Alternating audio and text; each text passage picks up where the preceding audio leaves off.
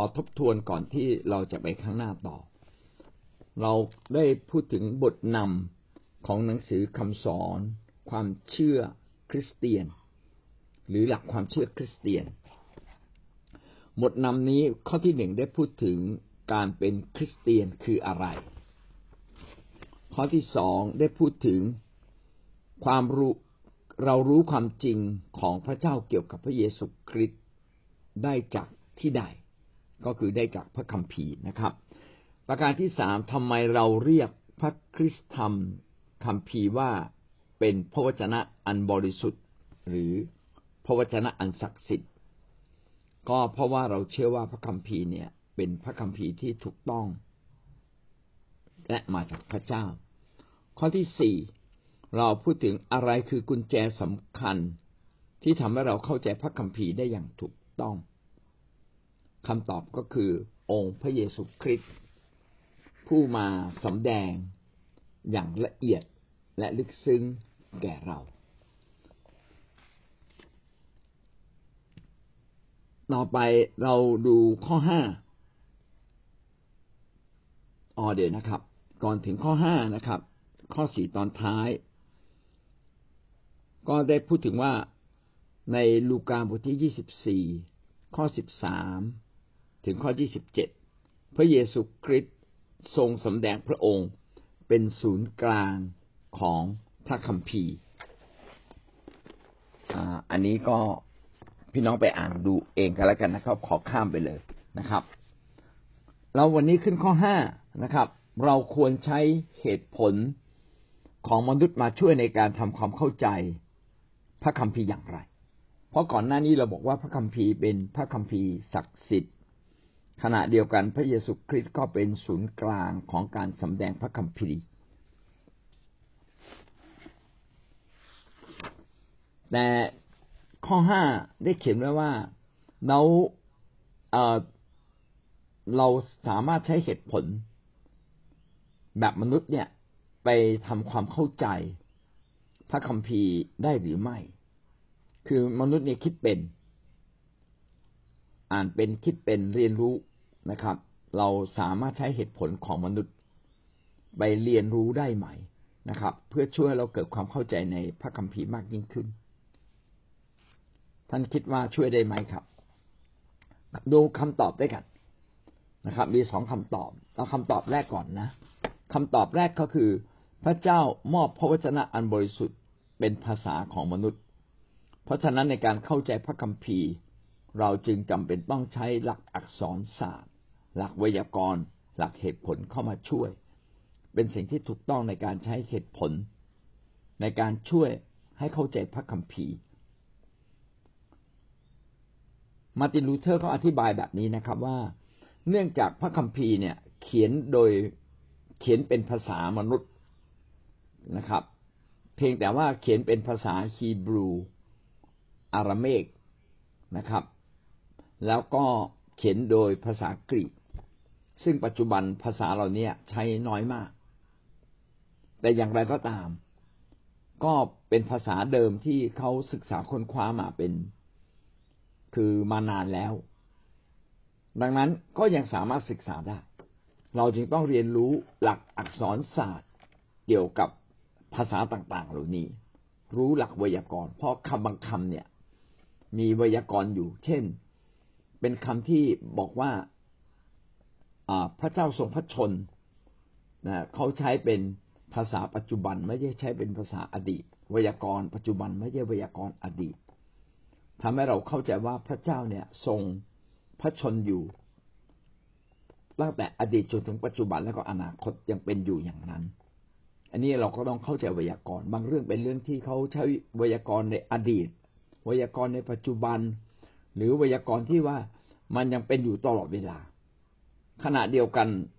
เราก็ยังสามารถใช้หลักเหตุผลเข้ามาช่วยตีความมาทำความเข้าใจกับถ้อยคำของพระเจ้า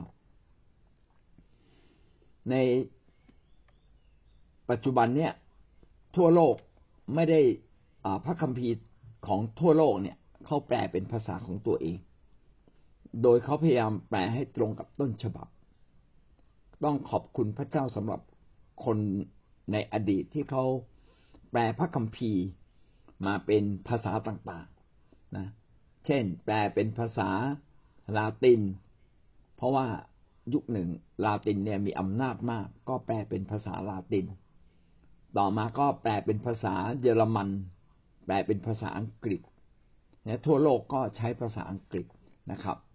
ก็ทำให้สามารถแปลออกมาเป็น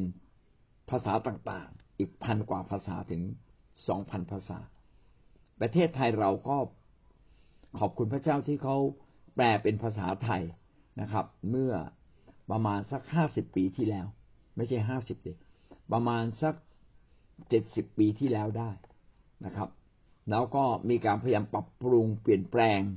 ให้ใกล้เคียงกับฉบับต้นฉบับจริงๆนะครับดังนั้นเราจะเห็นว่าบางครั้งเนี่ยสิ่งที่เราอ่านพระคัมภีร์ที่เราอ่านทำไมไม่เหมือนฉบับปี1971ปี1971เนี่ยก็เป็นการแปลแบบคือเข้าใจแบบดีเลิศระดับหนึ่งแต่ว่ายุคหลังเนี่ยเขาก็แปลให้มากยิ่งกว่านั้นนะครับเช่นฉบับอมตะธรรมหรือก็ยังมีฉบับที่แปลให้ใกล้เคียงกับของคิงเจมส์ซึ่งถ้าพี่น้องมีก็ไปเปรียบเทียบกันได้นะครับใช้คำพูดใกล้เคียงกับปี1971แต่ทำให้แล้วทำให้เกิดความรู้สึกซาบซึ้งมากยิ่งขึ้นหรือบางครั้งเราก็ต้องมีฉบับเป็นภาษาอังกฤษและเวลาเราจะศึกษาพระวจนะจริงๆบางทีก็ต้องอ้างอิงไปจนถึงพระคัมภีร์อักษรเดิมของพระคัมภีร์เช่นต้องศึกษาภาษาฮีบรูภาษากรีกเราก็ได้เข้าใจรากศัพท์และคำพูดเหล่านี้คำเหล่านี้เนี่ยเป็นคำที่มาจากพระเจ้าและเป็นคำที่พระวิญญาณบริสุทธิ์ดลใจให้เขียนขึ้นมาแสดงว่าพระเจ้าเนี่ยเป็นคนที่บอกความหมายและความรู้สึกเหล่านั้นให้กับเราได้เรียนรู้และเข้าใจในฐานะที่เราเป็นมนุษย์เราจึงต้องพยายามไปเข้าใจนะครับแต่ก็ไม่ได้เข้าใจยากจนเกินไปนะครับไม่ใช่ตำราบูลิมที่เข้าใจยากต้องฝึกฝนมากมายนะครับเป็นพระวจนะของพระเจ้าที่มีคนศึกษาเรียนรู้มาเยอะมากเลยถ้าจะพูดว่าพระคัมภีร์เป็นหนังสือเล่มเดียวในโลกที่มีคนศึกษาอ้างอิงและเขียนอธิบายเยอะที่สุดก็ว่าได้ซึ่งมีเยอะมากจริงๆนะครับขณะเดียวกัน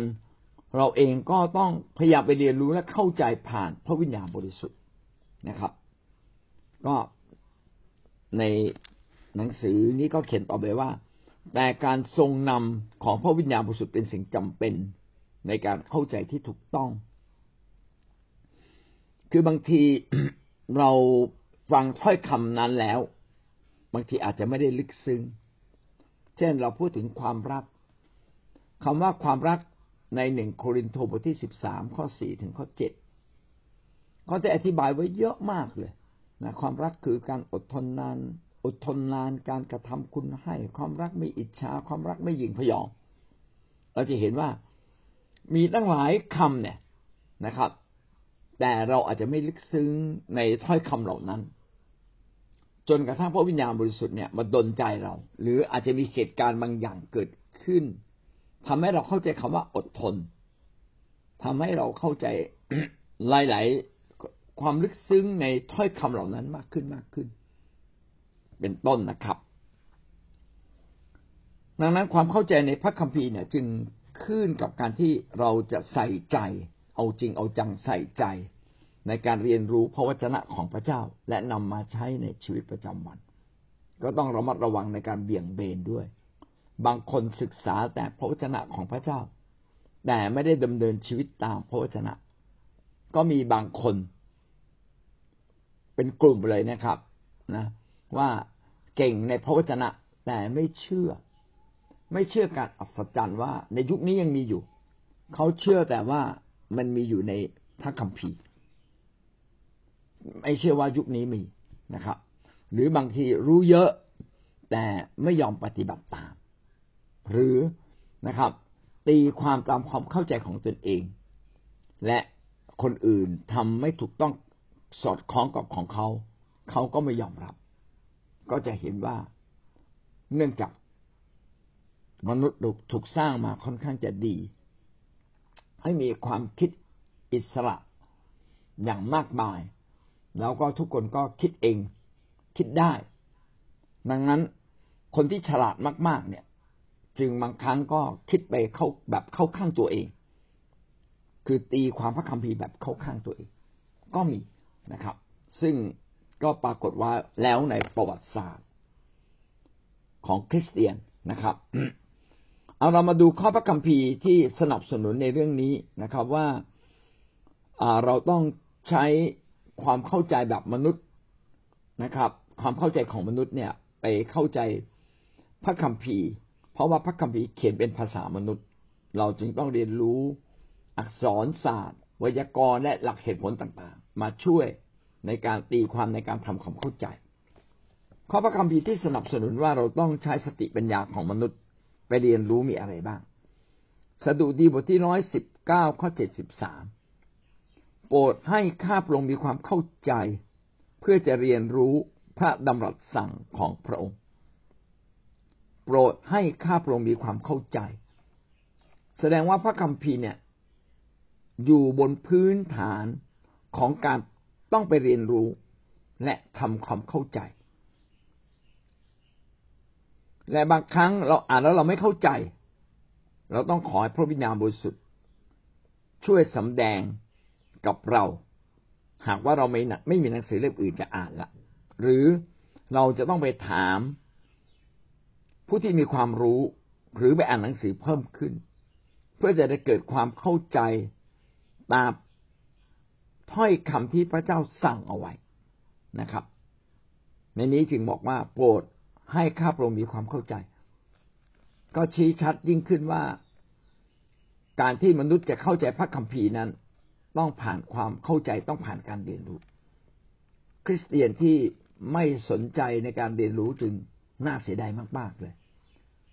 มีความลึกล้ำแห่งพระวจนะและมีข้อเท็จจริงมี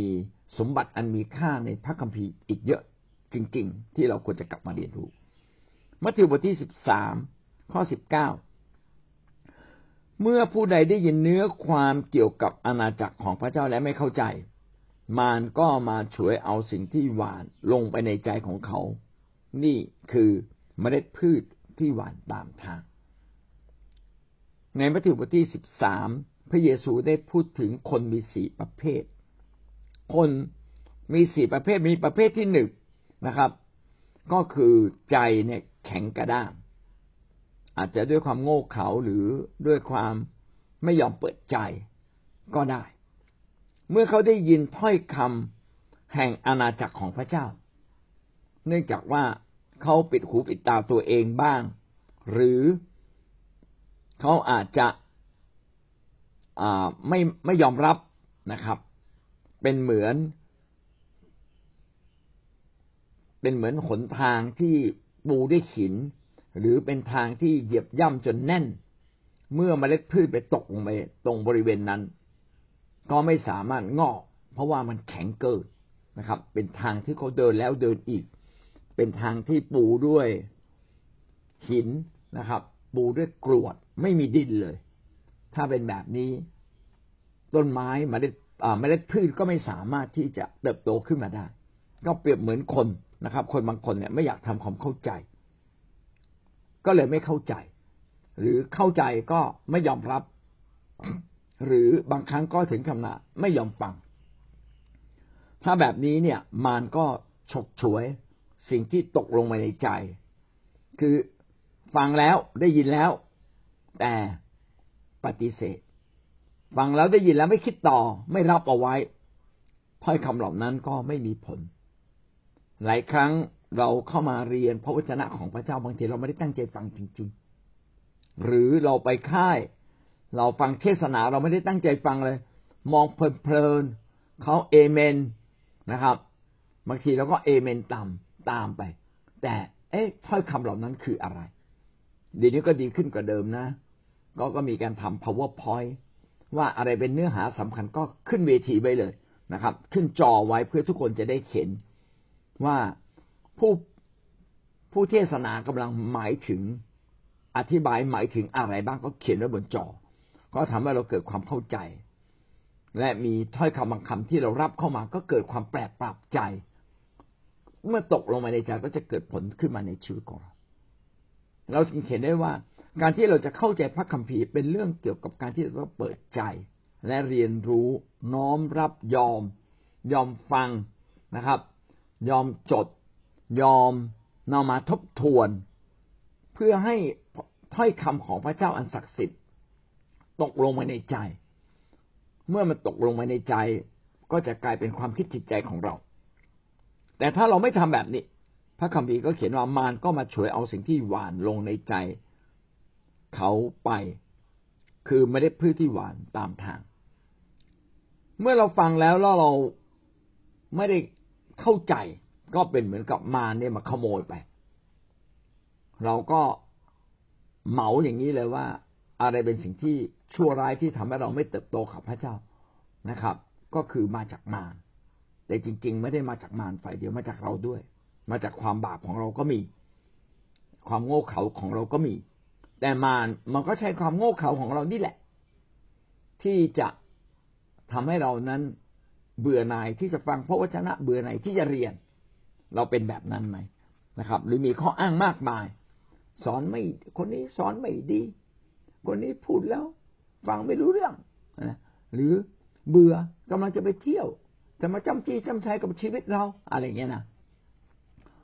บางทีมีข้ออ้างมากมายข้ออ้างเหล่านี้ก็มาจากมารนะครับนะดังนั้นมารก็เป็นศัตรูร้ายกาจที่สุดที่ทำให้เรานั้นไม่สามารถเข้ามาลึกกับพระวจนะของพระเจ้านอกจากสดุดีบทที่119ข้อ73มัทธิวบทที่13ข้อ19ก็ยังมีมัทธิวบทที่22ข้อ37มัทธิวบทที่22ข้อ37พูดไว้ดังนี้พระเยซูตรัสตอบว่าจงรักองค์พระผู้เป็นเจ้าของเจ้าด้วยสุดใจสุดจิตและสุดความคิดของท่านมีคำว่าสุดความคิดเราเนี่ยต้องใช้ความคิดนะครับต้องใช้จิตใจมาเรียนรู้และเข้าใจในทางของพระเจ้าพระเจ้าอยากให้เรารักพระเจ้า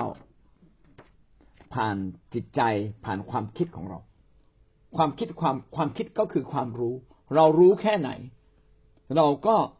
อยากจะแสดงสุดความรู้ของเราเช่นบางคนไม่รู้ว่า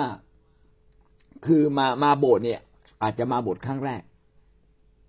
แล้วไม่เคยรู้มาก่อนว่าการเข้ามาหาพระเจ้าเนี่ยต้องทำอะไรบ้างแต่พอเห็นคนเขาถวายทรัพย์เขาเป็นอาจจะเป็นคนที่เคยอยู่ในศาสนาอื่นเขามีการทำบุญขอทำบุญด้วยโอ้จะขอทำบุญได้อย่างไรนะครับจะขอทำบุญได้อย่างไรพี่น้องก็จะเห็นว่าความคิดมันเคลื่อนผ่านชีวิตทำให้เกิดการกระทำแสดงว่าความคิดสำคัญไหมความคิดสำคัญความรู้ความคิดเป็นเรื่องสำคัญพระเจ้าจึงบอกกับเราประเด็นนี้ว่าให้เราเนี่ยรักพระเจ้าสุดใจก็คือสุดความรู้สึกนึกคิดของเราสุดอารมณ์ของเราสุดความเข้าใจของเราและรักไปถึงจิตวิญญาณเลยทีเดียวคือรากลึกแห่งชีวิตพระเจ้าจึงไม่ได้บอกให้เรารักพระเจ้าแบบมั่วๆยังไงก็ได้เปล่าให้เรารักสุดความคิดสุดความเข้าใจของเรา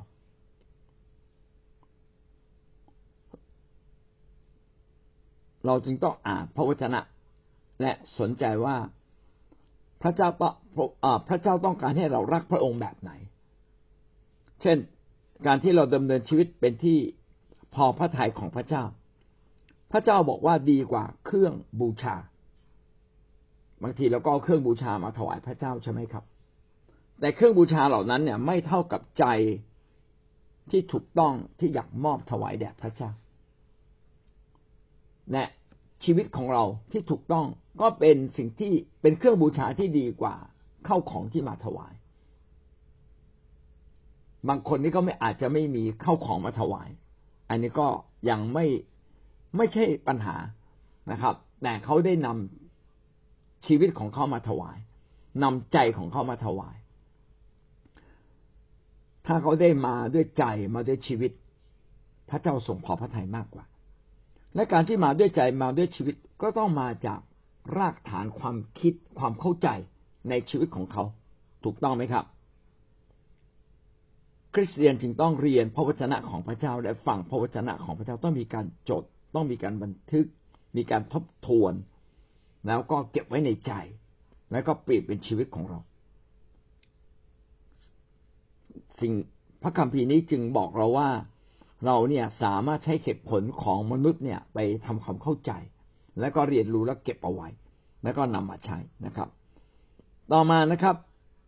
พระคัมภีร์ข้อพระคัมภีร์ข้อที่ 4นอกจากสดุดี119ข้อ73มัทธิว13ข้อ19มัทธิว22ข้อ37ข้อสุดท้ายกิจการบทที่17ข้อ11ก็มีตัวอย่างของชาวเบโรอาในนี้เขาเขียนว่าเบเรอานะครับชาวเมืองเบเรอามีจิตใจสูงกว่าชาวเมืองเทสโลนิกาเพราะพวกเขาต้อนรับเรื่องราวนี้ด้วยความกระตือรือร้น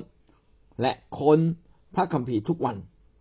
เพื่อตรวจสอบว่าสิ่งที่เปาโลกล่าวเป็นความจริงหรือไม่อธิบายตรงนี้นิดหนึ่งว่าในสมัยก่อนเนี่ยการรู้จักพระเจ้าเนี่ยต้องอ่านพระคัมภีร์เดิมเพราะว่าพระคัมภีร์ใหม่ยังไม่มีแม้ว่าจะมีการเขียนพระคัมภีร์ใหม่ขึ้นมาก็เขียนขึ้นมาเพียงบางเล่มยังไม่ครบนะครับแล้วเวลานั้นแม้เขียนแล้วก็ไม่สามารถกระจายไปทุกที่ได้เวลาเปาโลประกาศเรื่องราวของพระเยซูคริสต์แล้วก็พูดถึงว่าพระเยซูคริสต์นั้นทรงมาจากพระเจ้าในพระคัมภีร์เดิมนั่นแหละดังนั้นอะไรที่เปาโลพูดคนก็อยากรู้ว่าเป็นเรื่องจริงหรือไม่จริงก็เลยต้องไปศึกษาค้นคว้ากลับไปอ่านพระคัมภีร์เดิมซึ่งก็พระคัมภีร์เดิมในยุคนั้นก็อยู่ในธรรมศาลานะครับอาจจะมีเป็นเล่มๆนะครับเป็นม้วนๆนะครับคือเป็นม้วนๆตามแต่ละเล่มนะครับอิสยาห์ก็อาจจะมีสัก2ม้วน3ม้วนหรือว่าพระธรรมสดุดีก็อาจจะมี 2-3 ม้วนคือเขาก็ไปค้นไปอ่านคนร่ำรวยเท่านั้นในยุคนั้นที่จะมีพระคัมภีร์เก็บไว้เป็นการส่วนตัวส่วนใหญ่ก็เก็บไว้ในธรรมศาลาการจะศึกษาค้นคว้าก็เป็นเรื่องยากแต่ชาวเบโรอาเนี่ยเป็นคนที่มีจิตใจสูงส่งอยากจะเรียนรู้เรื่องของพระเยซูคริสต์จริงๆแล้วก็เมื่อฟังถ้อยคำของเปาโลที่ประกาศข่าวประเสริฐเกี่ยวกับพระเยซูและมันก็เกี่ยวเนื่องกับพระคัมภีร์เดิมเพราะว่าพระเยซูนั้นทรงเป็นพระเจ้ามาตามคำสั่งของพระเจ้าและพระองค์เองก็ทรงเป็นพระเจ้าด้วยดังนั้นคำพูดต่างๆที่เปาโลอ้างอิงไปถึงพระคัมภีร์เดิมคนเหล่านั้นก็อยากรู้ว่าจริงๆมันถูกต้องตามที่เปาโลพูดไหมก็มีการศึกษาค้นคว้าพระคัมภีร์จึงชมว่าชาวเบโรอาเนี่ยมีจิตใจสูงส่งนะครับมากกว่าชาวเมืองอื่นๆโดยเฉพาะชาวเมืองเทสโลนิกาซึ่งอาจจะเป็นชาวเมืองที่ไม่ได้สนใจไม่กระตือรือร้นในการเรียนรู้พระคัมภีร์เพื่อตรวจสอบดูว่าสิ่งที่เปาโลกล่าวนั้นเป็นความจริงหรือไม่เราจะเห็นว่ามีการใช้เหตุผลความเข้าใจของมนุษย์มาทำความเข้าใจพระวจนะของพระเจ้าเราเองก็เช่นกันเราจึงต้องเรียนรู้พระวจนะของพระเจ้าแบบมาศึกษาเรียนรู้จริงๆถ้าเรามาศึกษาเรียนรู้จริงๆเราก็จะเกิดความรู้ความเข้าใจขึ้นมาจึงไม่ใช่เพียงแค่การจำให้ได้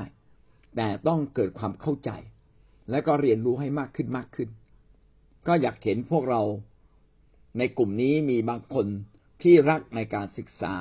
พระวจนะของพระเจ้าอย่างจริงๆจังๆเอาให้เก่งที่สุดไปเลยนะครับ